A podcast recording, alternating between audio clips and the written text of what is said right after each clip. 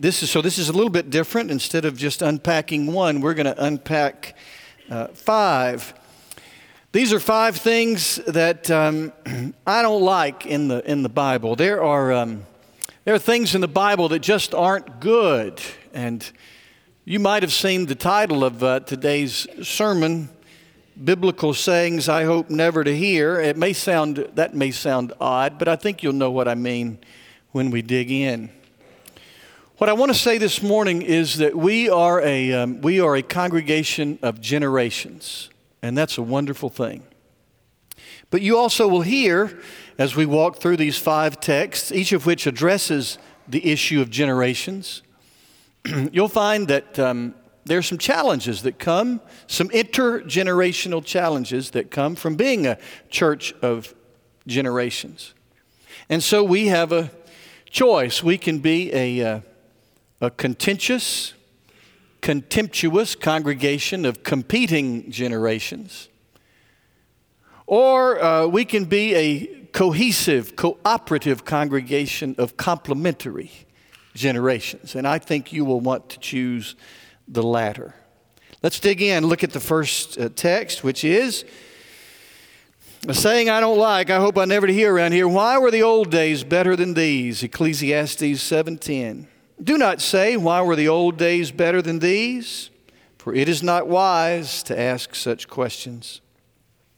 In Ezra 3, there's a really interesting story about the temple. The the Babylonians marched in 587 BC and they destroyed Jerusalem, killed a lot of the inhabitants there, and took the rest of them hostage. But among other things, they, they destroyed the temple. They burned the temple, ruined this place that had been the center of society, the, the social and religious center of all life in Israel. And it was more important to us than any build, to them than any building than, that we could imagine in, in our lives. And and the people who left mourned the loss of the temple.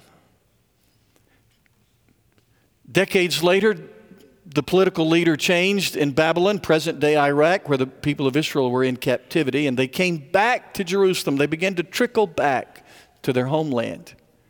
And when they got back, a man named Zerubbabel was charged with rebuilding the temple. David had begun the original temple, and then Solomon had finished it. We call it Solomon's temple. The second one we call Zerubbabel's uh, temple. He was the one who led in the building of that. And so when they laid the foundation, laid out the foundation, they had a big ceremony, like, much like we might. And and when the people, when the, the people who had bo- been born in Babylon, who'd heard only heard stories about the Solomon's temple, when they saw the foundation laid out, they were thrilled. They shouted for joy. Here, this would be a place they could call their own. This would be the center of their social and religious life now that they were back.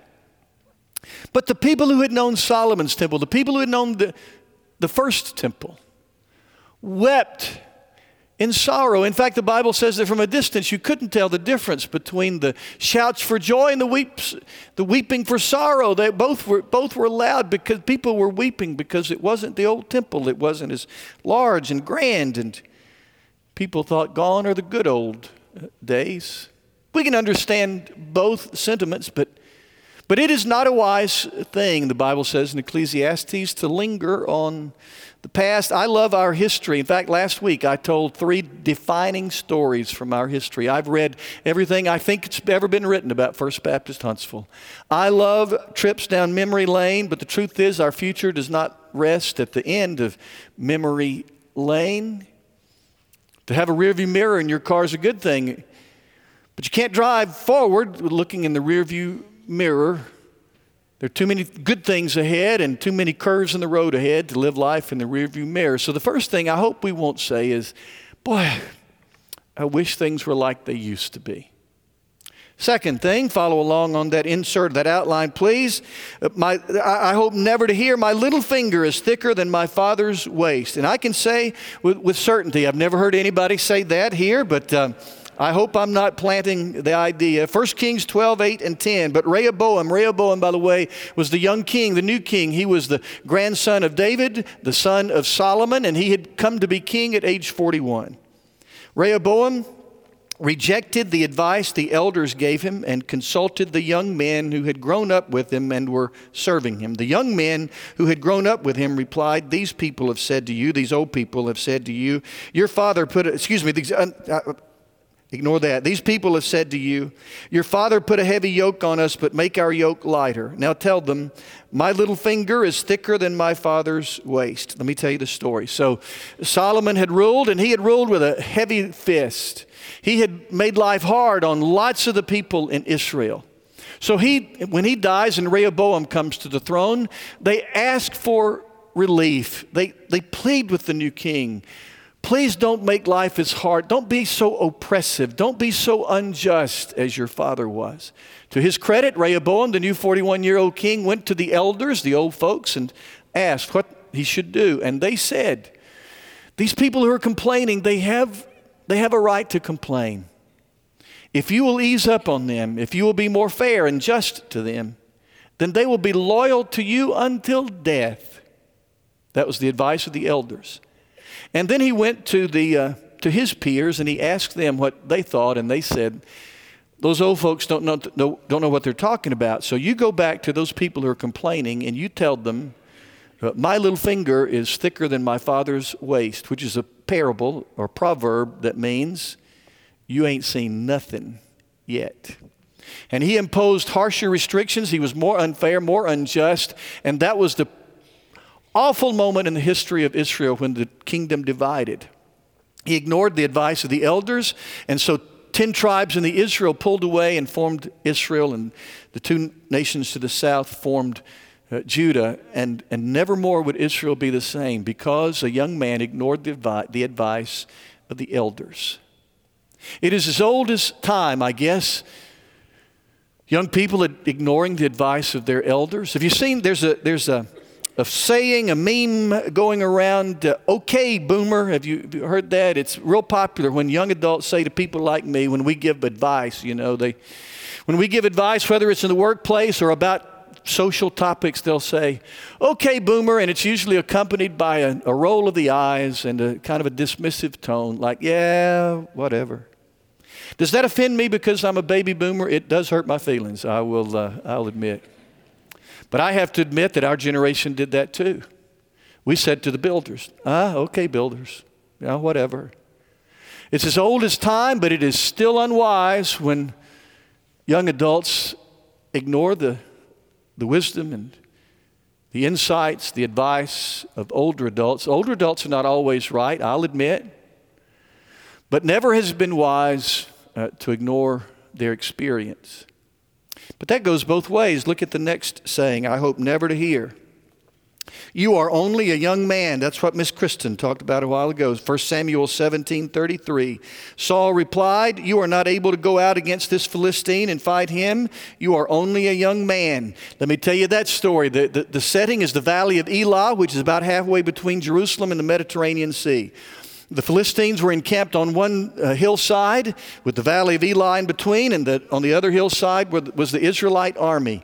And in the valley of Elah, a Philistine, a giant of a man, Goliath, was standing down there challenging the Israelite army. He said, Send me your best guy down here, and we'll fight this out mano a mano. And if I win, then the, the Israelites will surrender and the Philistines will be the conquerors. But if I lose, then, then my people, the Philistines, will acquiesce and the Israelites will be the conquerors. And he stood down there and he would yell every once in a while, I'm waiting. And, and the Israelite soldiers, they just kind of stood around and kicked the ground and look, wouldn't look up because nobody wanted to go. And then along came a young shepherd boy named David. He didn't come to fight, he came to bring food to his three older brothers who were Israelite soldiers. And he found out what was going on that Goliath was down there challenging the, the Israelite soldiers. And, and he said to King Saul, King Saul, I'll, I'll go fight the giant. And that's where our text comes in. King Saul said, That's, that's sweet. But you can't go fight the giant. You're just a, you're just a young man. Last Sunday, I told you, well, I have a confession. Last Sunday, I told you that um, Carrie and I had been out to Arizona for a Metro Pastors event. That's a group of pastors we, we've been meeting for a long, long, long time. And, and um, We, it's a peer learning group. We talk about important things, and, but we also share important things along our journeys, and it's a pretty intimate group, not only a good learning group, but a, but close relationships. Two years ago, you know, we're kind of aging. No, we're aging. See, I say kind of, that makes me feel better. We're aging. And, and so some of the people have retired. David Hall, my predecessor here, was part of that group. He retired. He's not coming anymore. And that's happening. You know, lots of us, uh, them are retiring. And, um, and so two years ago, we got serious about inviting young ministers to come to the table. And uh, this was the first year that over a fourth of the people around the table would be, would be young whippersnappers. So young, they don't even, they've never heard whippersnappers. They don't even know what that means. and so my confession is this I had two bad thoughts. One, I've been a pastor longer than some of them have been alive, and that's true. And I thought, what can I learn from them? And two, this will mess up the dynamic because we've not only learned together, I've been in this over 15 years, we, uh, we not only learned together, but we've shared rough, rough patches of the journey together, and we love each other. And I thought this will, this will change the dynamic. So I, I had mixed emotions about going this year. In fact, when we got, uh, we went out to eat one night and we, we drove in separate cars and um, I, I, had, uh, I, we kind of late getting there, parked the car, far place, walked in, and you know how when you go to somewhere uh, like, uh, well, most places, if there's several of you, you'll sit with kind of your buddies. Well, all my buddies, the old guys, were all sitting together, and the only place to sit for Carrie and me was at a table with six of these young folks, and I thought, oh, you know. But boy, was I wrong about the whole thing we loved that evening. And, and I've learned from these, these young folks. I mean, they're keep, I think they're going to keep me sharp. They're going to keep me at my best, at the top of my game. I made a bad mistake saying, oh, they're only young. They're just young. See, this cuts both ways. It's never wise for young, young people to ignore the experience and insights and wisdom of older adults, but it's always unwise also for older adults to discount the capacity and the potential of young adults. Remember, we're, we're a congregation of generations. We can either be a contentious, contemptuous congregation of competing generations, or we can be a cohesive, cooperative congregation of complementary generations. All right, let's move on. Next thing. You are only a young man. Next, that's, that, that, now, the next thing, Saul dressed David in his own tunic. It's a continuation of the same story. 1 Samuel 17, 38 and 19. Then Saul dressed David in his own tunic. He put a coat of armor on him and a bronze helmet on his head. David fastened on his sword over the tunic and tried walking around because he was not used to them. It's the same story. David said, I'll fight Goliath. And finally, Saul relented because nobody else was going. And he said, But if you're going to go, you're going to have to follow my methods. You're going to have to wear my stuff. And young David put on that stuff. You, you can just imagine it, can't you? It didn't fit. It was clanky. He tried. He tried. He walked around until he finally said, King Saul, this was really nice. But quite honestly, this doesn't fit. So he took that off and he reached in his bag and he pulled out a sling. He reached down on the ground and he got five stones and went out and did what the older folks couldn't do. He killed the giant. So let me speak to people younger than me for a minute. The only tunic we know, the only swords we know, the only armor we know is, is what we've known. But you're fighting giant, new giants, in some ways, bigger giants than we fought when we were young. So I'm saying to you, understand why we want you to follow our methodologies, our armor, if you will. But I, am saying to you, you're going to need to find your slingshots and your stones because the, cause the giants are different. So understand, we're not trying to impose our will on you when we say, let's do it this way.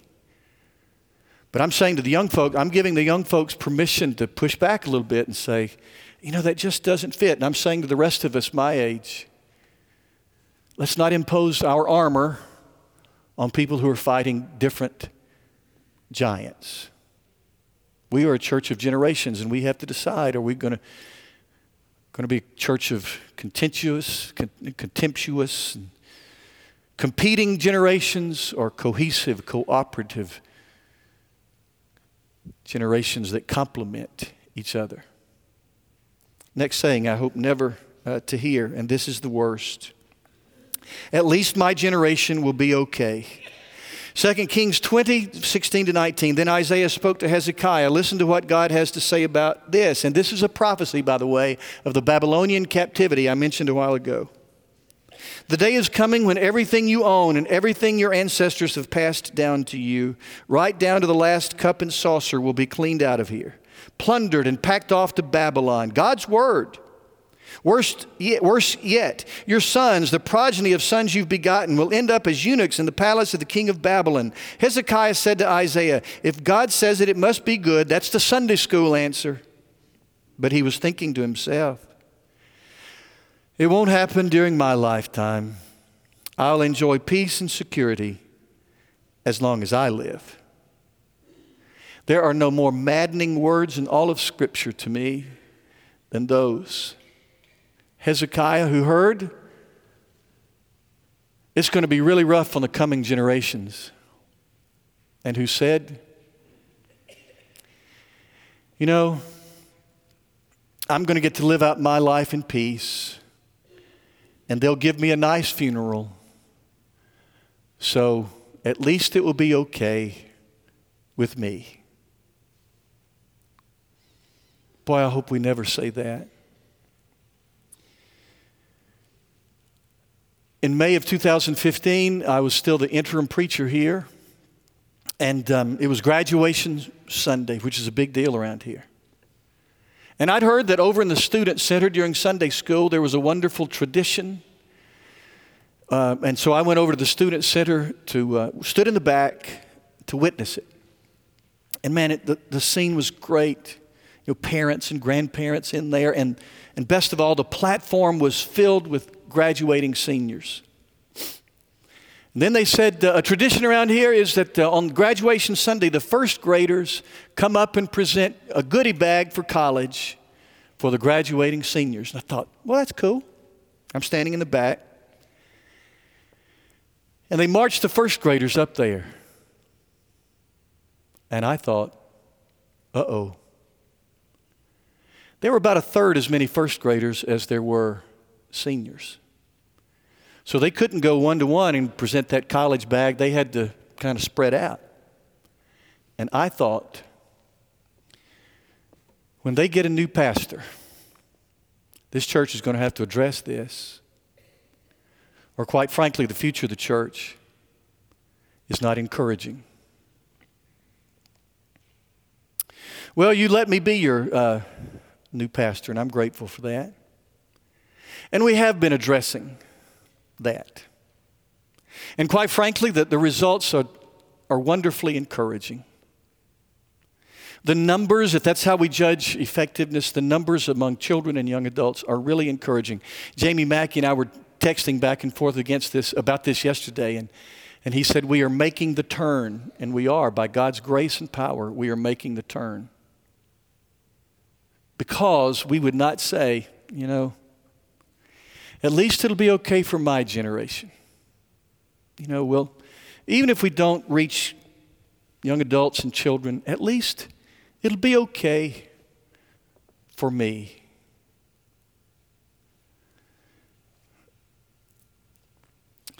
Four years ago today, I preached my trial sermon here, stood right here. It was tough. I'd preached, I'd been your interim preacher for 14 months, preached all my good sermons. So to preach a trial sermon was really hard. But I keep a manuscript of everything that I, uh, I say, and I know, I know what I said to you that day. Among other things, I said this If God leads us together, it will be all hands and knees on deck. There are big decisions to be made, risky tasks to attempt hard work to do. And so I encourage you, the First Baptist Church of Huntsville, Alabama, to do what the father of modern missions, William Carey, said on May 30th, 1792, at the Friar Lane Baptist Chapel in Nottingham, England. Attempt great things for God, expect great things from God. Call me corny if you wish, but I believe we are attempting great things for God. What we're doing now, talking about a $7 million project for a children's area, is, is a big deal. Will require from us commitment to people who will never know our names, people yet to be born.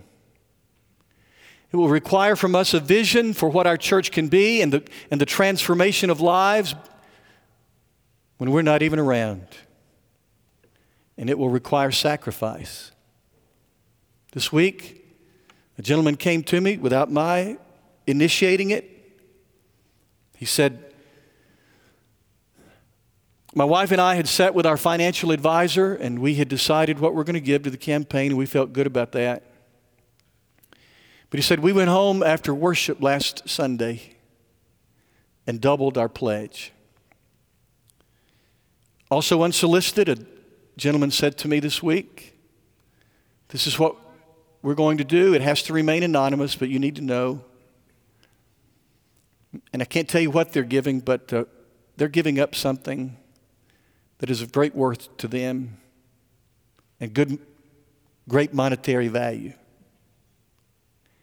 This is going to require from us commitment and vision and sacrifice. We are a church, a congregation of generations. That brings unique challenges as we have, as we have, as we have read. We, we will decide are we going to be a contentious, contemptuous congregation of competing generations, or are we going to be a, a cohesive, cooperative congregation of, of complementary generations? I didn't plan it this way. But today we celebrate communion. And it's the perfect time to say that we're all in this together, whatever our generation. To say that no matter young or old, we are all sinners by nature and by choice. And that all of us, regardless of our age, desperately need what Jesus did for us on Calvary. Have you ever seen children when they're going to jump into a pool? Sometimes, if there are a bunch of them, they will hold hands and they'll count one, two, and three, and they'll all jump in together. Well, I want us to keep that image in mind because we're about to, we're going to remind ourselves that we, we jump, we have jumped into the deep end of the mercy of God. And we're, we're saying today with communion on this Sunday that across generations, desperate for grace, we're going to hold hands, link arms, and, and we're going to jump into the mercy of God displayed on the cross, not separate, but all in this together. You don't have to be a, a member of our church to celebrate this. If you're a follower of Jesus, we we invite you. This is not our table, it's the Lord's table. And even as we're doing this, there are people on the internet and TV, they're going to celebrate uh, this too, and we're going to cut away to a time for them to do that. But I want, us all to remember as we prepare, there was a night, a Thursday night, when Jesus took a common loaf of bread and he broke it and said, This is my body. And he took a common, common cup and he shared it and he said, This is my blood. And he said, Do this in remembrance of me. And that's what we're all about to do together. Would you pray?